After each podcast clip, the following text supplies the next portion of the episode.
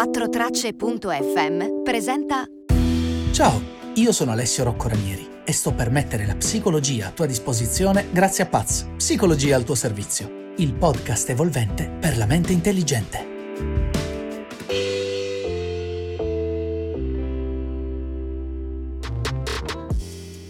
Perché mi sono comportato così? Perché ho pensieri del genere? Perché ho sognato la mia maestra d'asilo combattere gli extraterrestri in groppa ad un canguro? Tutte domande legittime che nascono da un piccolo problemino. Ne sappiamo di psicologia quanto ne sappiamo di meccanica quantistica. Un bel bosone di niente. Sembra che l'unica cosa che ci interessi sia la nostra corporeità e sappiamo cosa ammala il fisico, ma non i sentimenti. Sappiamo come si rimargina un taglio, ma non abbiamo idea di come si curi una ferita emotiva. Capiamo quando siamo fisicamente debilitati, ma non sappiamo neanche da dove partire per riconoscere un trauma psicologico. Questa supremazia del corpo sulla mente dà giusto qualche piccola difficoltà personologica, qualche trascurabile crisi esistenziale. Ma io rimango convinto che mettere te nella posizione di capire cosa si nasconda dentro la tua testa sia comunque la cosa più giusta da fare.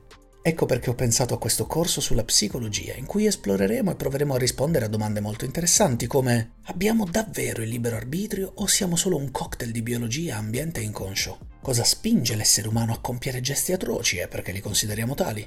Qual è la differenza tra una mente malata e una sana? E chi l'ha decisa? Tutte le risposte a queste domande sono inequivocabilmente legate al nostro cervello, organo meravigliosamente intricato e misterioso e forse talmente complesso dal non riuscire neanche a spiegarsi a se stesso.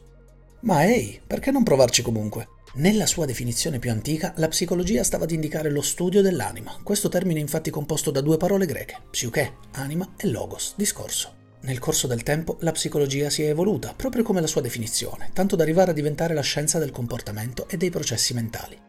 Infatti, nonostante il termine sia stato coniato nel 1500, è solo verso la seconda metà dell'Ottocento che la psicologia iniziò ad assumere i veri connotati di una scienza.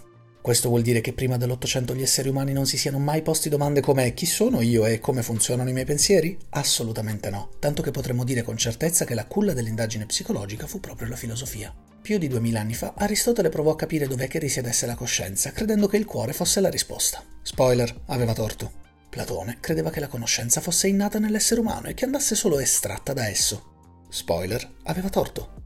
Nel passato remoto però non furono solo i greci a dimostrarsi avvezzi alla psicologia, anche i nostri amici asiatici ne erano parecchio entusiasti. Duemila anni fa gli imperatori cinesi, durante il processo di selezione per aspiranti pubblici ufficiali, sottoponevano i candidati a test di personalità e intelligenza e nel VI secolo lo studente Ling Xie produsse il primo test psicologico nella storia dell'uomo, chiedendo ai partecipanti di disegnare con una mano una mano e con l'altra un cerchio volendo dimostrare che il secondo compito avrebbe interferito con il primo. Anche il Medio Oriente ebbe il suo momento di splendore psicologico quando alla fine dell'Ottocento all'ospedale di Baghdad il dottor Abu Bakr Mohammed ibn Zakaria al-Razi, per gli amici al-Razi, fu uno dei primi scienziati a descrivere le sofferenze mentali dei propri pazienti, provando addirittura a curarli, insomma un vero e proprio psichiatra ante litteram. Probabilmente però tutto quello che ti ho detto fino ad ora ti suonerà molto strano e se ti avessi chiesto di immaginare la figura di uno psicologo e il suo modo di operare, qualcosa mi dice che avresti iniziato a pensare ad un uomo barbuto, appassionato di sigari a cui racconti la tua storia di vita mentre sei steso o stesa su di un lettino. Molto probabilmente quando dico psicologia tu pensi a Sigismondo Shlomo Freud. Le sue teorie, spesso rivoluzionarie, spesso controverse, spesso fantasiose, hanno fatto luce su alcuni dei temi che si riveleranno essere focali nello studio della psiche umana, come i sogni, la sessualità, l'inconscio e le esperienze d'infanzia. Ma come spesso accade nell'ambito scientifico, chi arriva a scoprire qualcosa di rivoluzionario lo fa basandosi su studi già avviati e Freud non fu da meno. Lui stesso ammetterà quanto segue. Se è un merito aver dato vita alla psicanalisi, il merito non è mio. Non ho preso parte al suo primo avvio. Ero studente impegnato nel dare gli ultimi esami quando un altro medico viennese, il dottor Joseph Brewer, applicò per le prime volte questo procedimento per curare una ragazza malata di isteria. Freud parla della paziente Anna O e del metodo usato dal dottor Brewer per curarla. Il dottore permetteva alla ragazza di parlare liberamente, notando che man mano che questa lo faceva, ricordando il suo passato e i traumi subiti, i suoi sintomi andavano affievolendosi. Freud prese quell'esperienza e ne fece il cardine della sua professione. Diventò quindi il dottore del lettino e delle associazioni libere, e cioè quella tecnica per cui il paziente parlava spontaneamente di tutto ciò che gli venisse in mente. Fu Brewer quindi ad ispirare il giovane Freud a diventare nel tempo ciò che diventerà, e cioè l'icona della teoria psicanalitica. Nello stesso momento storico, il medico tedesco William Wundt creava un laboratorio sperimentale all'interno del Dipartimento di Filosofia all'Università di Leipzig per studiare i processi mentali attraverso il metodo dell'introspezione, e cioè l'autoanalisi dei propri pensieri. Wundt fu il primo, insieme al suo allievo E.B. Titkener, a sostenere che i processi mentali potessero essere quantificati e misurati scientificamente.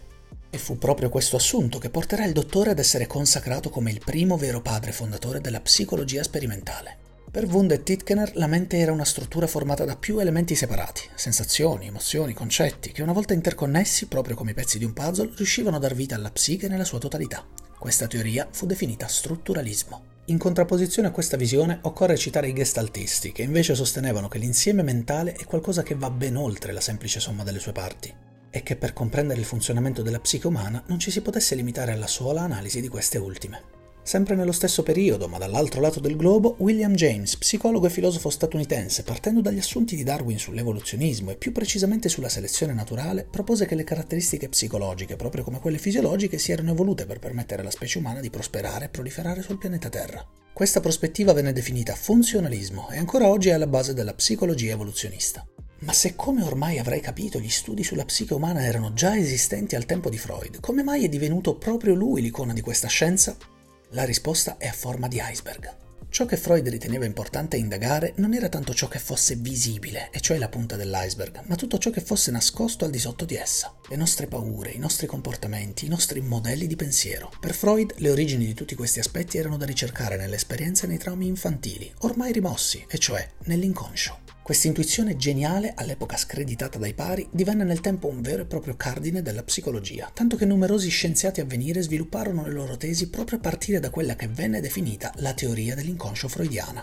L'acume di Freud non si esaurì a questa scoperta. Ciò che il dottore ipotizzò in seguito fu che se ciò che fa malare la mente può essere esplorato attraverso le parole, allora può anche essere curato da queste il livello di innovazione di questa teoria è ancora oggi sconcertante, specialmente considerato che la scienza moderna ha abbondantemente dimostrato che le terapie psicologiche fondate sul dialogo siano il vero cuore di un qualsiasi trattamento psicologico. Prima di questa riflessione, chiunque soffrisse psicologicamente era semplicemente ritenuto pazzo, difettoso e quindi destinato ad una vita di sofferenze e terapie che avevano più l'aria di essere torture atroci. Ed è a dir poco sconcertante considerare che in Italia abbiamo continuato a trattare i pazienti psichiatrici in modo grottesco fino a quasi 100 anni dopo queste scoperte. Solo nel 1978 la legge Basaglia restituì dignità a questi poveri esseri umani, chiudendo i manicomi, dimostrando che, hey, siamo sempre sul pezzo, Certo, non tutto quello che disse Freud fu giusto, il nostro caro psicanalista infatti era particolarmente fissato con il sesso e la cocaina, per non parlare del fatto che continuò a fumare il sigaro fino alla sua morte nonostante le 30 operazioni chirurgiche per cercare di porre fine al tumore al palato sviluppatosi proprio in seguito a questa salubre usanza.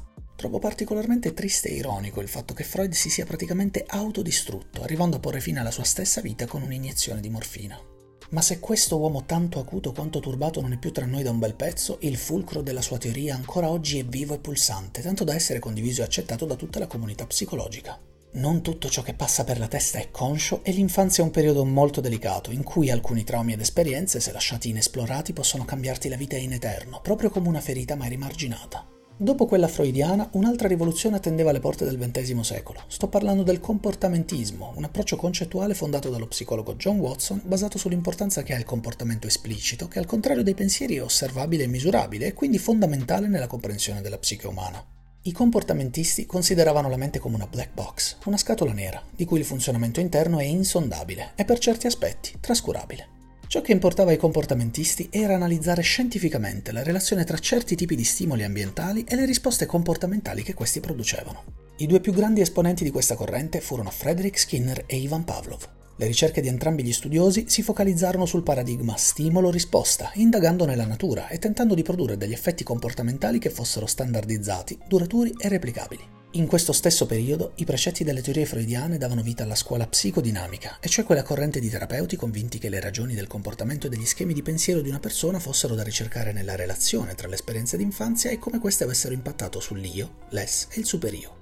Sarà solo negli anni 50 che un gruppo di studiosi metterà in dubbio i principi dei comportamentisti, proponendo un modello di comprensione della psiche umana basato sui processi interni dell'individuo.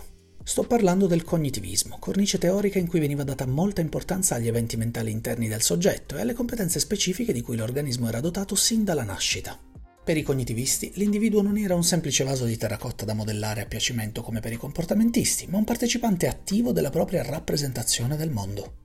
Anche i cognitivisti studiarono il comportamento umano, ma inserendo nel paradigma stimolo-risposta una variabile di sistema che prendesse in considerazione le differenze individuali, esperienziali e contestuali di ogni singolo caso analizzato. Secondo i cognitivisti, l'essere umano fa uso concreto dei suoi modelli mentali per acquisire, organizzare e ricordare informazioni e quindi guidare le proprie azioni. Queste sono state tutte le scuole di pensiero che hanno dato origine alla psicologia moderna.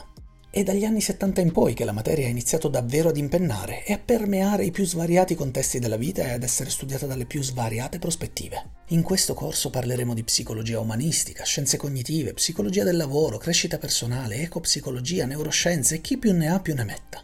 Il mio invito è a considerare questo corso come un punto di partenza e non di arrivo, un modo per appassionarsi alla psicologia ed eventualmente approfondirne in prima persona i concetti.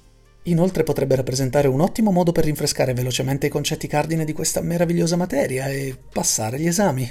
Io spero che questo podcast ti sia piaciuto o che tu possa averlo trovato utile. Se così fosse, ti chiedo di aiutarmi nella mia missione di divulgazione e di consigliarlo a qualcuno a cui pensi che possa interessare. Ti ricordo che puoi sostenere il mio progetto comprando il libro Psicologia al tuo servizio o supportandomi su Patreon. Se hai dubbi, domande o proposte di argomenti, scrivimi pure al sito www.alessioroccoranieri.com io ti ringrazio per l'attenzione che mi hai dedicato e ti do appuntamento al prossimo episodio di Paz, il podcast evolvente per la mente intelligente. E che la psicologia sia con te.